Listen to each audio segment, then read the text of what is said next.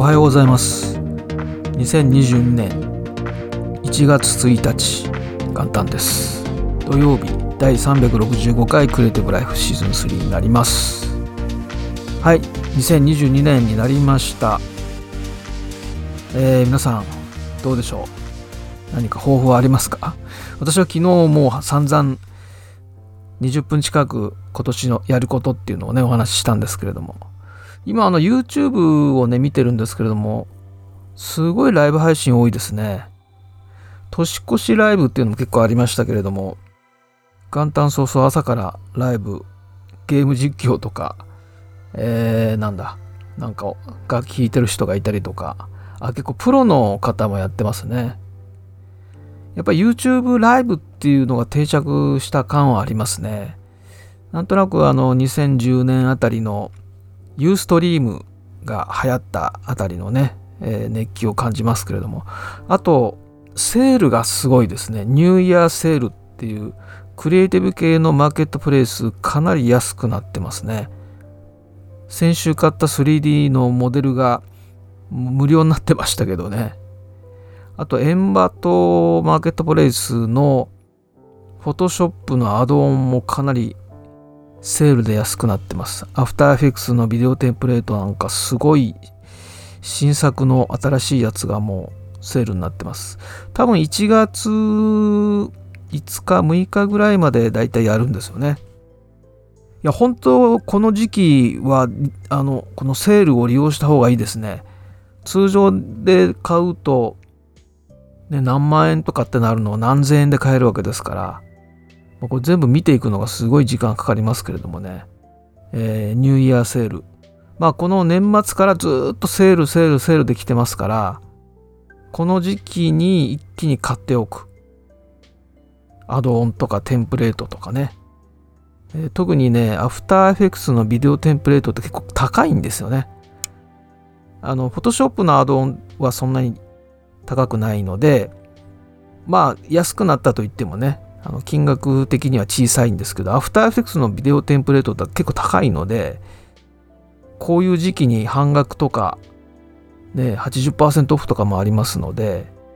あと無料、3D モデルなんか無料になってるのも結構あるので、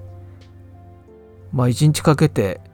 必要なものを全部今のうち買っとくみたいなね、ことをやってるでしょう、多分クリエイターの皆さんは。はい、えー、元旦にニュースっていうのはあんまないんですけれども、去年、去年っていうか、まあ、昨日の夜ぐらいに、えー、結構ね、ニュースが、まあ、2021年のまとめみたいなニュースが結構出ていまして、え、ビデオ、えっ、とですね、ビジネスインサイダーですね、の記事で、昨日の夜というか、まあ、日本で言うと、ちょうど紅白がやってるあたりに、えー、公開された記事ですね。アドビのですね、えー、スコット・ベルスキーが、えー、まあ、インタビューに答えてるという記事で、まあ、2022年今年のですね、えトレンド5つのトレンドっていうのを話していますのでちょっと紹介したいと思います。え今年どういうトレンドが出てくるかっていうことを5つにまとめてますね。まず1番目、え次世代のトップタレントはえー、複数の専門を持つということで、え、ー、と、まあ、例えば、スタートアップの創設者であり、作家であり、エヴァンジェリストみたいなね。これでもね、前からずっと言ってきてることなんですけど、まあ今、あのー、やっぱり、専門が一つしかないっていうのはもうリスクなので、そこ代替されるその危険性っていうのはすごい高まってますから、あの掛け算でみんなビジネスしてるっていうね話をよくしています。まあ、ウェブデザイナーであれば、えー、ウェブデザイナーとしてやっていながら不動産業界にものすごい詳しくかつ人に教えることが得意みたいなね掛け算で仕事をしていくっていうようなことが必要ですよっていうのはもう前からお話はしてるんですけども私もですからそうだと思いますね複数の専門を持つ、えー、人が増えてくるだろうと思います。2番目はですね、えー、没入型エクスペリエンスの台頭により、えー、3D がクリエイティブの主流になるみたいなねことですけどもこれもですね私はもうデザイナーグラフィックデザイナーもイラストレーターも 3D のキャリアは持つべきというふうに昨年、えー、確信をして、えー、そういった話をしています。まあ、3D というとですねやはり、えー、そのゲームとかねそれから、まあ、建築の分野とかですね、えー、プロダクトとかですねそういったその、まあ、3DCG を仕事とする専門とするっていう分野とは別に一つの表現としてですね 3D のスキルを持つとそういうことが可能になったそういう時代に入りましたよっていうことで、えー、お話をしてるんですけれどもまだ敷居がちょっと高いなっていうのはそのまあ例えばブレンダーとかね無料で使えます。無料だから別に躊躇する必要はないよと言ってもですねどっからどう習得していけばいいのかっていうあたりはまだなかなかそういった情報は検索しても出てこないのであの 3DCG クリエイターになりたいとかねあのゲームクリエイターになりたくそういう人にとって有益な情報はあるんだけれどもだからこれはあの何でしょうね。イラストレーター Adobe イラストレーターの 3D 機能が強化されたっていうあたりがね一つのヒントでもあるんですけれどもここは私ももうまさに同感ですね。3D のキャリアは持つべきだと思います。で3番目。ブロックチェーン主導のモデルというのが、えー、まあ確立されてくると集団所有権みたいなものが成立してくる、まあ、具体的に言うと例えば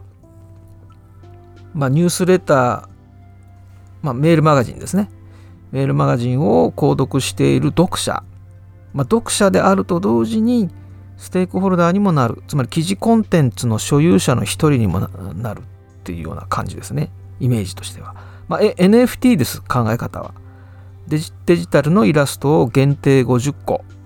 提供するということが NFT ではできるわけですよねでそういったブロックチェーン主導のこの NFT のようなモデルっていうのがいろんな業界で応用されていくだろうと。まあこれはでもあり得るでしょうね。ただイーサリアムのあの取引手数料の高さっていうのがね少額のコンテンツだと手数料の方が高くなりますからね。だその辺のところが技術的に解決してくればこの可能性は十分あると思います。それこそメールマガジンの読者の人がそのメールマガジンの中の記事の、えー、所有権を持つみたいなね、えー、それを何かこう、えー、転載できるその権利を持つとかね例えばですね、まあ、いろんなことが考えられますよね。で4番目はですね人工知能によるパーソナライズが飛躍的に進化すると。広告が自分にとっての有益な情報に変わる。これはもうずっとねもう本当に十数年前ぐらいから言われてることで、まあ、パーソナライズっていうのはもちろんその既存の技術ではもうやずっとやられてることなんだけれども、まあ、それに AI が加わることによって、えー、より進化される。これはですね、あのー、なぜこれが出てきたかというと個人情報を取ることの重みみたいのが増してきてるわけです今。例えば iPhone でねアプリをインストールするときにあのトラッキングのね拒否ができますよね。ああいったことがあのウェブサイトでも出てきてますしどんどんオプトアウトされるんですよね。例えばねあのよほんと嫌われてる広告の一つにあの歯の歯の治療なんでしょうねあれ。歯のドアップの写真がいきなりボーンと広告で出てくるようなのありませんか？あれはね、もう右、もうみんな右上クリックして表示拒否してるんですよね。どんどんオプトアウトされるんで、えー、でしかもその個人情報っていうのをやはり、えー、提供する代わりにみたいな意識が出てくる。でそうするとやはりパーソナライズっていうのが、まあ、あの改めてね重要度が増してくるので、まあ今はもう AI でも使わないとねなかなかできないしやっぱりそういうところが進化しないといけないっていうことだと思うんですね。まあこれはでももう広告業界の人たちは当然もうこれは考えてると思いますんでねなんか新しい仕組みが出てくる可能性はありそうです。そして最後の5番目なんですけれどもまあ、20代の若者は世界中の賃貸好きな場所に住み遠隔地で働きコミュニティやさまざまなカルチャーに没頭しながら仕事をする。リモートワークのパンドラの箱を開くみたいなね。まあこれは次世代のノマドですね、まあ、ノマドブームっていうのはありましたけれどもまあコロナになってねリモートワークがまあ非常に進みましたのででねこれは実はいろんなあの調査結果が出ていてそのリモートワークが可能な企業に転職をしたいっていう人が結構増えてるっていうデータもあります。もう慣れちゃった。リモートワークで自分のペースをつかんだ人ですね。つまりリモートワークによって生産性を上げた人とかね。だから今まではあんまり深く考えていなかったんだけれどもその移動している時間っていうのは生産性が落ちてるわけですよね。だから、えー、それがなくなっただけでも生産性はぐっと上がったと。つまりリモートワークの方が自分にとって稼げるし自由に時間が使えるしということで、えー、そういう企業に行きたいと。で今の企業は、えー、なんかオフィスに戻れと言ってると。だから違う別の企業に転職したいみたいなね。だからあの前のそのノマドブームっていうのはちょっとやっぱり無理があって結局ねフリーランスのことだったわけですよね。だからそこはあのー、今は企業に勤めていて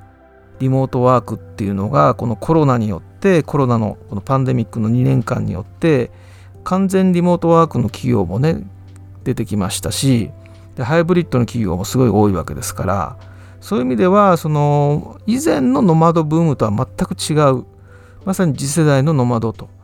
企業で働きながらノマドをするっていうことが可能になったっていうことですよね。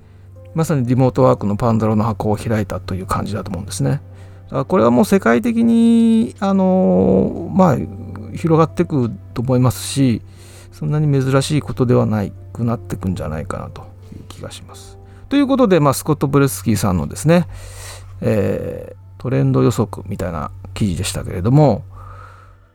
まあそうですね。あのー、まあパンデミックまあこのねコロナパンデミックがまだ収束したわけではないんですけれども、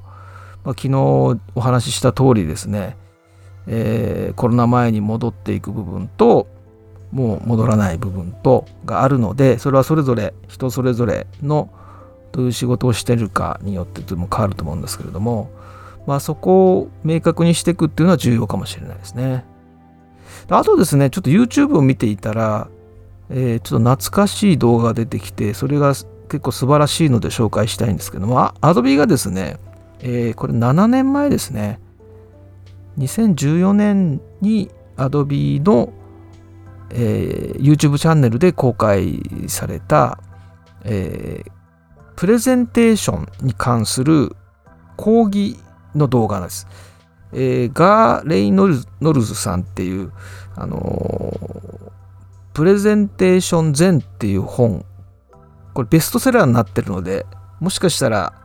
購入された、ね、当時購入された方いるかもしれませんけれども、これ2009年